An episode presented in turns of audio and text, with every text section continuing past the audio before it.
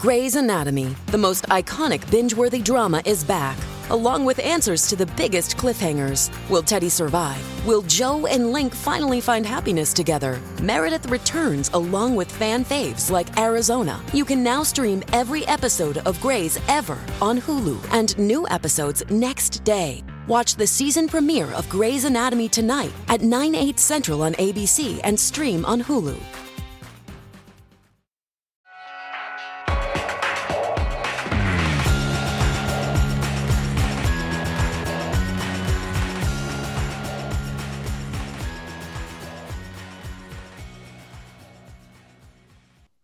Everybody. Happy day 2550 of living with a small biological warfare experiment, which is why I sound like this today. and welcome to the news agenda with me, Fleet Street Fox. And today I'm joined by the Mirror's Northwest reporter, Hollie Bone. Good morning, Hollie. Hello. Uh, she's going to uh, this is the first time Hollie's been here. She's been on the scene at St Michael's on Wyre for the disappearance of uh, Nicola Bulley for the last three weeks. So we're going to talk a lot about that. Now, this is the People's Paper Review. So get into the comments, ask us your questions. Those of you listening later on podcast are just going to have to cop up something unpleasant later on. Uh, now, what have we got for you today? Well, the Mirror has splashed on news that NHS staff who contracted long COVID are being fired while their bosses deny they caught the coronavirus at work, where, of course, they were surrounded by coronavirus. More on that story a bit later on, because first, as we've got Hollie with us, I want to talk about the disappearance of Nicola Bulley, which is now, I think, in its third week with still no clues as to what happened to her. Now, for those of you who've been under a rock recently, this mum of two was walking her dog Willow and on a work video call when she just disappeared. Her phone was found on a bench, the dog in a distressed state nearby, and the police immediately began working on the theory that she'd fallen into the nearby river and drowned. now, last week, a private search team announced there was no sign of her in that river, and which is only two foot deep where she's supposed to have fallen in. And Nicola's family and friends say it would have been impossible for her to come to harm that way. Attention is now turning to the local area, and in the paper today, it's reporting that Hollie that as her partner Paul is pictured there tying a, a yellow ribbon on a nearby bridge, which is to focus attention on the spot where she was last seen. There's been some fresh sightings and some potential new witnesses. So, where are we now with things? Yeah, well, I mean, the, the case rolls on, doesn't it? I mean, it's I think that what it's baffled the nation. It's got everybody talking about it. Just this weekend, you know, went out and for a meal, and the, the couple next to me were talking about it. You go into nail salon, and all the women there are talking about it. And I think everybody just wants to know that um, you know what has happened to Nicola Bulley. And watching the interview with her partner Paul on Friday evening, you know, he talks about how um, they, they they consider all of these theories and every time they just come to a brick wall because when you when you think about all the different possibilities of what could happen to somebody if they disappear by a river you think about the evidence that goes with it. Now for each for each different theory about nicola the evidence doesn't stack up and the clues that have been left behind are just completely baffling. And i think that's why it's attracted so much attention. So this week um, obviously paul has called for a wider land search uh, at the end of last week. And so far the police lancashire police have only searched they tell us a, a one kilometre radius from where her last um, known sighting was.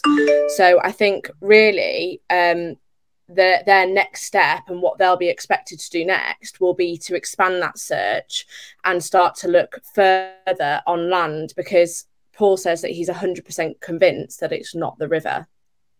Yeah, so they've searched in a one kilometre radius around where she was last seen. Um, and that's sort of along footpaths and through fields like this here, that kind of area. They've searched one or two abandoned houses, I think, that were nearby, but they haven't done house to house, have they? They've or made house to house inquiries. They've made house to house inquiries, but I think what's really important to remember with this case is that throughout it, they've been treating it as a missing persons case. Now, they have insisted throughout that entire time that for them there is no suspicious element there is nothing about this case that causes them to feel concerned that there is a criminal element. I mean, they limited that prospect really quickly, which was, I've got to be honest, it was quite bizarre you know everybody that you speak to on the scene locals you know um, people coming down to volunteer their time to walk the route to try and help find evidence or find nicola they're all saying the same thing and so with the journalists why is this path not cordoned off. I mean, it was the first question that I asked um, in the very first press conference the Monday following her disappearance on the Friday morning. And uh, Sally Riley, Superintendent Sally Riley's response was, "We wouldn't, we wouldn't um, invite forensics to the scene, and we wouldn't set up a cordon unless we felt that a crime had been committed." Now, obviously, I don't mm. claim to be an expert with, you know, police proceedings, and I'm not a crime expert, but it does strike me as strange that you know clearly this is a rural area a woman has gone missing and you know all and sundry have have come to this uh, this tiny village to help and that's great you know we obviously want the family wants as many people to help as possible um, but and, and looking for Nicola as possible. But it does strike me as bizarre that there could be evidence there at the scene which may now be damaged. Um, mm-hmm. I think a crime expert said over the weekend um, that any trace of Nicola that had once been at the scene wouldn't be there anymore because obviously, you know, so many people visited. yeah. That's the thing. And you're right to point it out actually that if they if there was some sign say of a struggle or something at the scene then that would start a different police procedure going by the book. Whereas if there's just there seems to be nothing there then the police procedure by the book is slightly different. But as you say this is a rural area. There is nothing in Nicola's personal life to suggest that she would be walking out, that she, you know, that she took anything with her, um, that there was any kind of a problem at home we know her partner was at home the whole time this was going on so the usual suspect is not someone that's is in the frame. Um, and there's just there is plainly something quite amiss that's gone wrong. And it's far too late now for that forensic stuff to to be happening.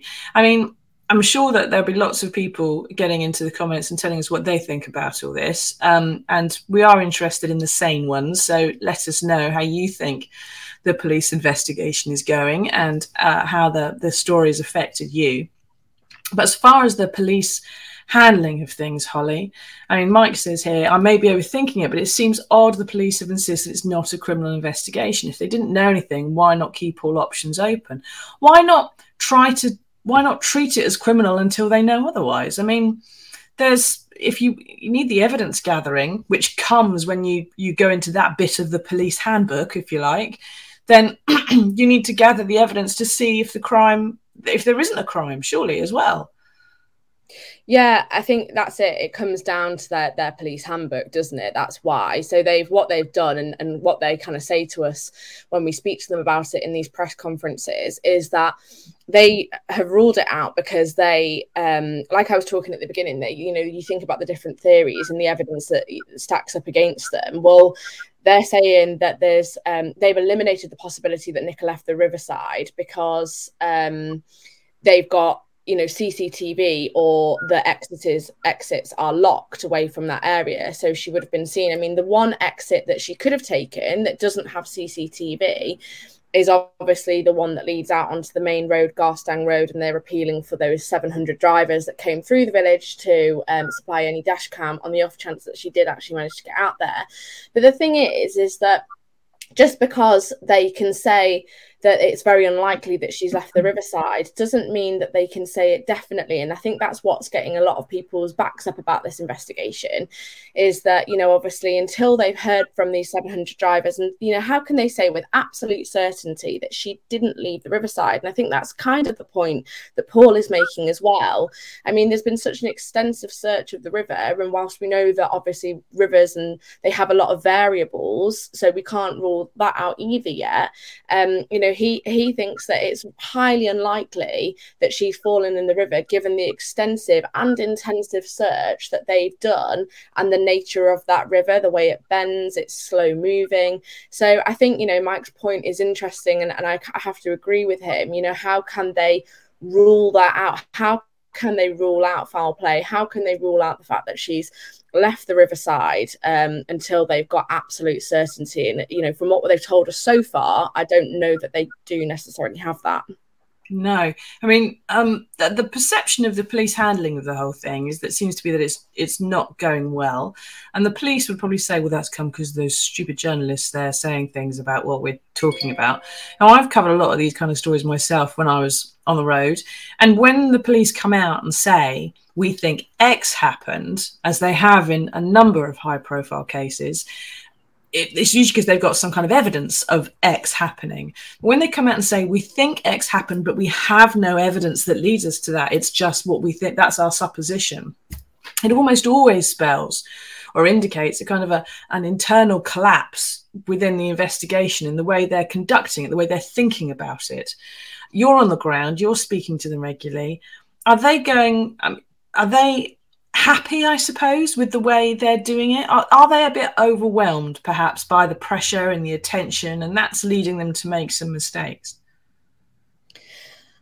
I, it's something that's crossed my mind. Yeah, I mean, obviously, I don't, I don't want to criticise um, too much Lancs Police because they're sort of on my patch, and I want to kind of keep a good working relationship with them. But ultimately, the thing is, is that I have thought that, you know, they're obviously the nature of their their patch that they cover. Lancashire is a very, very rural area. The county, the kind of crimes that they're normally dealing with, we're talking, you know, sort of like the kind of typical farm sort of crimes and rural crimes that you would expect from a from a big uh, county where a lot of it is just, you know, rolling hills and grasslands. And so I think that um, when I was watching the first press conference and certainly the next few updates after that, I was thinking, you know, th- this is a really interesting case for them. They probably haven't had something like this for a long time. And I think there was a, a young chap called uh, Robert Jones, I think was um, Roger mm. Jones, sorry, who had gone missing 45 years ago. But this is certainly unusual as well for the area. So I do think that there could be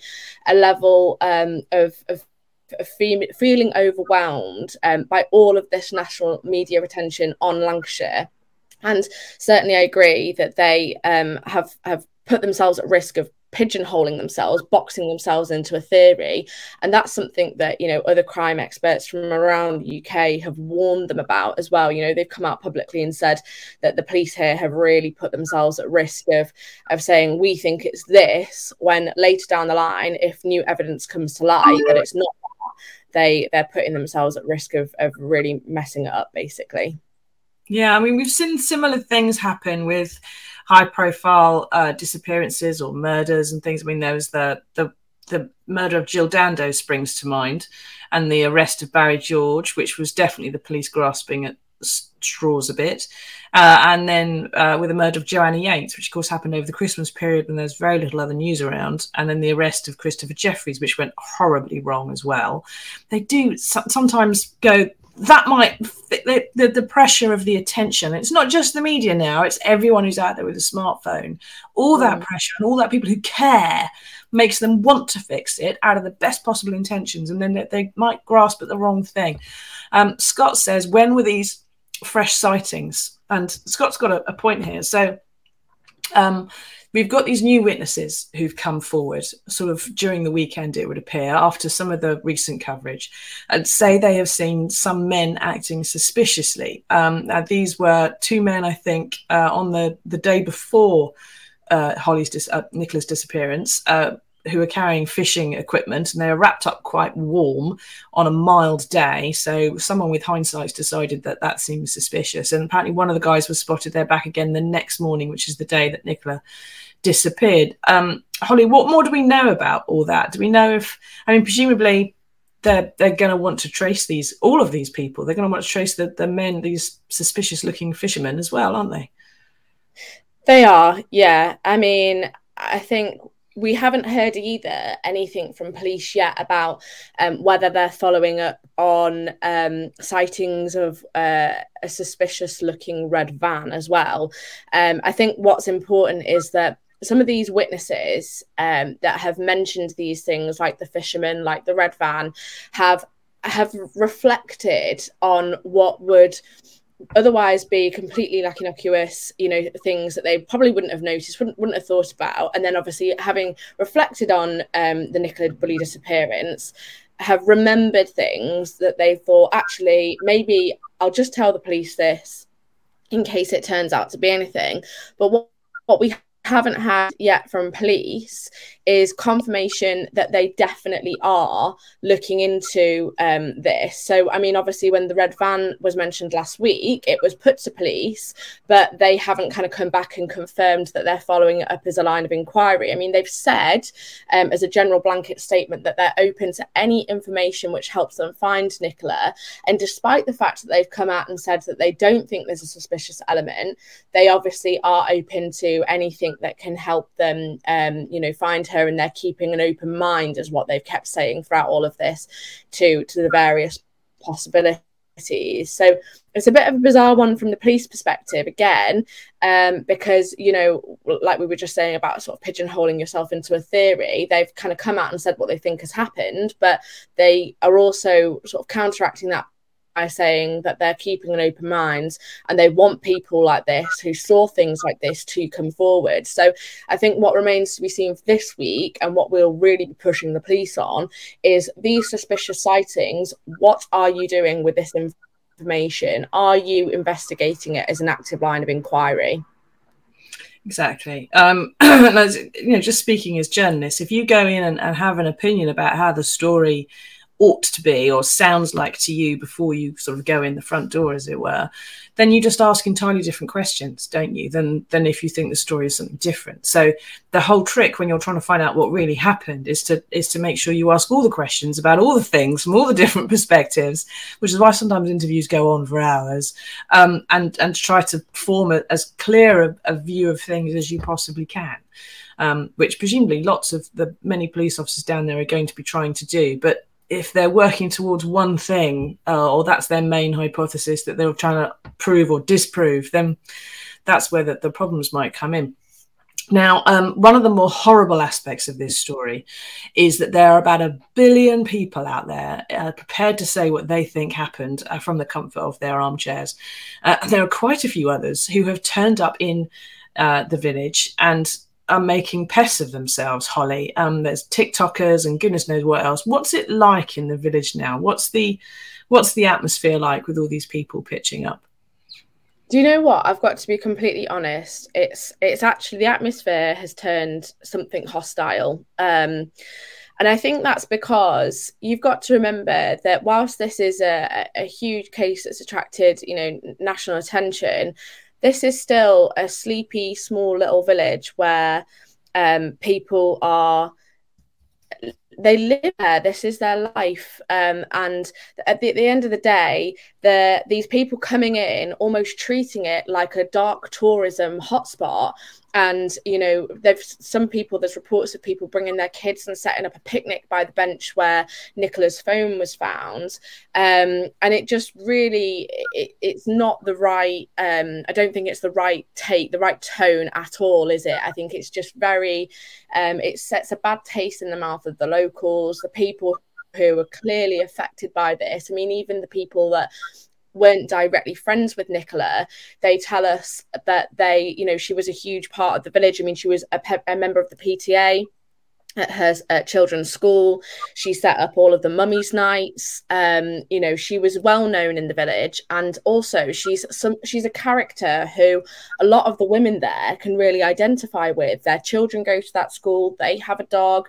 They walk their dog and it could have been them. So this has really affected the local people there emotionally, even if they're not directly connected to Nicola. And for people to just turn up and claim that they're going to try and find Nicola Bulley um, by, you know, breaking into properties, trespassing, um, they've broken into a, a pump station near the river, which obviously, you know, police have already looked at um, it just really, really doesn't um, leave a good taste, like I say, in the mouth of the locals. And I think that's created some hostility towards uh, reporters and towards, um, you know, people coming and visiting, um, which I completely understand, to be honest. Yeah, because they see someone with a camera or a video camera or whatever, and they, they don't know if that person's a reporter or an idiot. Well, sometimes it's both, of course. Um, and so you know, there's, there's the same hostility, isn't there? And that happens. Now, interestingly, this kind of thing is very recent. This is almost as a phenomenon because, you know, when we were talking earlier on about um, high profile disappearances and investigations going on. Of course, the, the disappearance of Millie Dowler is probably the most like this in a way, in that she just appeared to disappear out of, of thin air. Everyone was treating that as a missing person for a very long time. And the, the police investigation got really stuck and went down some very deep and dark rabbit holes and got nowhere near finding um, Lee, Levi Bellfield, who had actually snatched her in the road and who um, and then went on to kill other people because the police hadn't caught him. So I mean, but when that happened, you didn't have you know members of the public turning up in in in where where she disappeared in Surrey and saying, oh, I've, I can fix it. I mean, you had the problems with the News of the World and phone hacking and things like this, but you didn't have, and you haven't had with the Suffolk Ripper that I covered, and you haven't had with Christopher Jefferies' case. You didn't have members of the public perhaps someone local who's a bit interested, but you never had a member of the public come traveling a distance to have a picnic where Millie Dowler was snatched. That's that's very recent. What, why do you think that is? Is that just social media that kind of dissociates us from from a, from reality in some way, and it? hundred percent hundred percent. I think it's I think it's all down to social media. Actually, I think social media. You know, in the even in my lifetime. I mean, I'm 27, and when I was, um, you know, 15, 16, it was like Facebook was kind of only really kind of getting started, and now like fast forward, you know, 10 years plus, and we've got. TikTok, you know, Instagram, um, BeReal, all of this just an explosion of these social media sites. And I think it's really um, the sort of the ones where um, people can share their views and, and videos and clips like that. Um, you know, YouTube again, that's come on a long way, and I think that there's a real interest now in sort of video content, which most of the time is great. Um, but we've seen the rise of things like urban explorers and people who will just kind of freely go on to other people's property to make a good um, a good piece of video footage that's interesting to their viewers. And and obviously that um as they amass more followers and um you know the the algorithms that more of their videos are being watched it gets shared you know, nationwide and, and more and more people are seeing it. And then obviously that again you know maybe people who wouldn't have watched the news or people who don't um maybe wouldn't have watched the Nicola Bulley case unfold on on Sky or BBC or in the papers or whatever. Now they're seeing it on TikTok and they think that they can go along and, and kind of take part of it because of the way that that debate is being um the sort of the, the the narrative of that debate i guess on social media which isn't governed by things like ipso and you know ofcom which obviously makes sure that we go about things in an ethical and correct you know legal way. Do you know what i mean Mm. And it's laughably, some of the people who will be following that stuff will be saying it's because they can't trust the media. Whereas what yeah. you're following is literally just some bloke in the street. But I'm going to have to have a strepsil. uh, now, uh, we're going to have to uh, move on to the next story. Um, but it's worth I mean, I'm, I'm, sure there are people in what Hollie just said there who, like me, because we are 20 years older than Hollie, are going to have to go and Google about five of the things she just mentioned to find out what the hell that was. But thank you for explaining it, um, Hollie. There's an there's also there's another bit of a conspiracy theory that I ended up on last week, which was that um, Nicola was a figment of artificial in, in, intelligence. That her, she, her persona had been created. It was all fake, and Lancashire police were involved in a big conspiracy uh, trying to terrify everyone into getting microchipped so the government knew where we were at all time. This is called chipping, apparently. Uh, which I thought at first was a bit dirty, but no, it's just putting a microchip in you. Quite disappointed to find that out. Um, but you know, there's all kinds of just mad stuff going on about this, and you need to remember there is a family that have lost their mum and their partner, and their daughter and their sister, uh, and that could be just about any one of us that have just disappeared off the streets. Let's hope that the police manage to find some proper answers at some point this week. Now, Moving on to the next story, back to that front page again, and the awful tales of nurses who have been fired after contracting long COVID. This is when you've caught coronavirus and it has uh, absolutely just sort of wrecked your immune system and your whole body sort of multi organ dysfunction kicks in for, for months, years later. Now, the government brought in employment measures during the pandemic to prevent nurses being fired for long term sickness, the NHS staff, but that ended last September. And if you don't return to within six months, out the door you go. So the first ones are now losing their jobs. And the ones who obviously were working for the shortest periods beforehand with the fewest employment rights have gone first. And inside on pages four and five is the story of two nurses left absolutely debilitated and disabled by, um, I mean, one of them was even a student nurse, Amy, there. Another one's a prison nurse, uh, really in a bad state as a result of coronavirus. And normally, Hollie, if you're injured at work, you know, if we were injured working for the Mirror, if we fell over and smacked our heads or whatever, um, which never happens in a Mirror newsroom, um, you would get to sue the employer perhaps if they've left a wire out or something. But there would be a there would be an incident report at the time. Someone would write down that it had happened, and then if there was a problem later on, you could use that incident report to say, well, this is when I was injured, whatever. So the nurses can't do this though, can they? What's happened with them? No, I mean the, the, the thing is is they what's happened to them is that obviously they've it's just the complete disdain, isn't it, for for the our NHS staff. They spend all their time through COVID uh, looking after us, caring for us. You know, our health is is paramount um, for them. And then when it comes to their health, we uh, just don't seem to um, to look after them really. Um, so yeah, I mean, what what got me about this story um, was that the fact that Rishi Sunak can get a helicopter and a private jet to where he needs to be, find the money for that with ta- taxpayers' money, but we can't even, you know, find the money to keep, um, you know, our, poorly nurses on full pay after they've basically caught COVID, looking after the general population, and it's it's affected them long term. Yeah, and it's not like junior nurses earn that much to start with is it anyway? So what's what's really happened here is that because there was a pandemic going on, um, there weren't any sort of incident reports written at a time that someone was injured because nurses and doctors were surrounded by coronavirus. It was everywhere they went. Um, there wasn't a lot of PPE, and there certainly wasn't much time to go writing incident reports saying, "I think one of my members of staff might have come in contact with people with uh, with coronavirus today," because every day was a coronavirus day, wasn't it?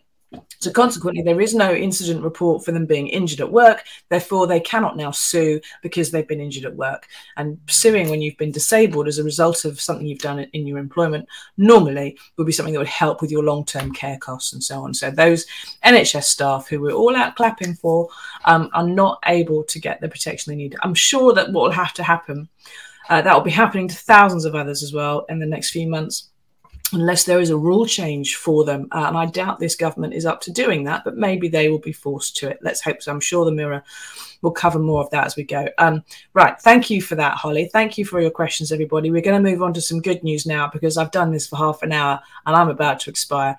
Now, we have found some good news in the world. Here it is.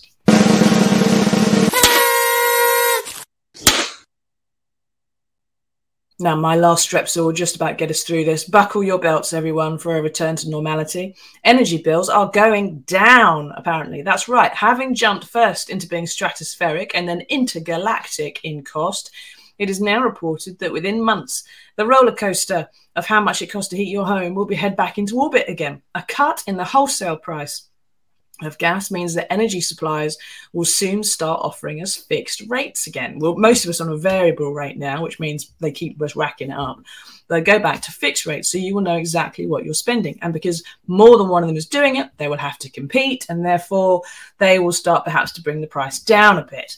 Um, don't count your chickens yet too much because the cap is still going up to three grand a year, which is 500 quid more than it is now. So it'll still be pricier than it was before this, Hollie, but it is a bit better than it, it should be. Hopefully, anyway, it might, might come down a tiny, teeny, tiny amount.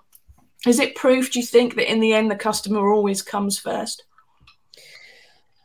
well, um, I think really, um, it, you know, it's about time, isn't it? We see all this stuff about the profits of these um, huge, you know, uh, gas firms, um, and I think yeah, I mean, the customer needs to come first. I don't think that the customer necessarily always does come first. I mean, look at the state of affairs over the last, you know, um, few months since since the uh, the announcement first came out about the price cap lift. Um, but I think it's time that we we start looking after people. Some of the horror stories that have come out from this story have just been uh, they've been devastating, haven't they? Really, you know, old people. There's been people dying of hypothermia. So the customer needs to start coming first now if we're looking after people properly.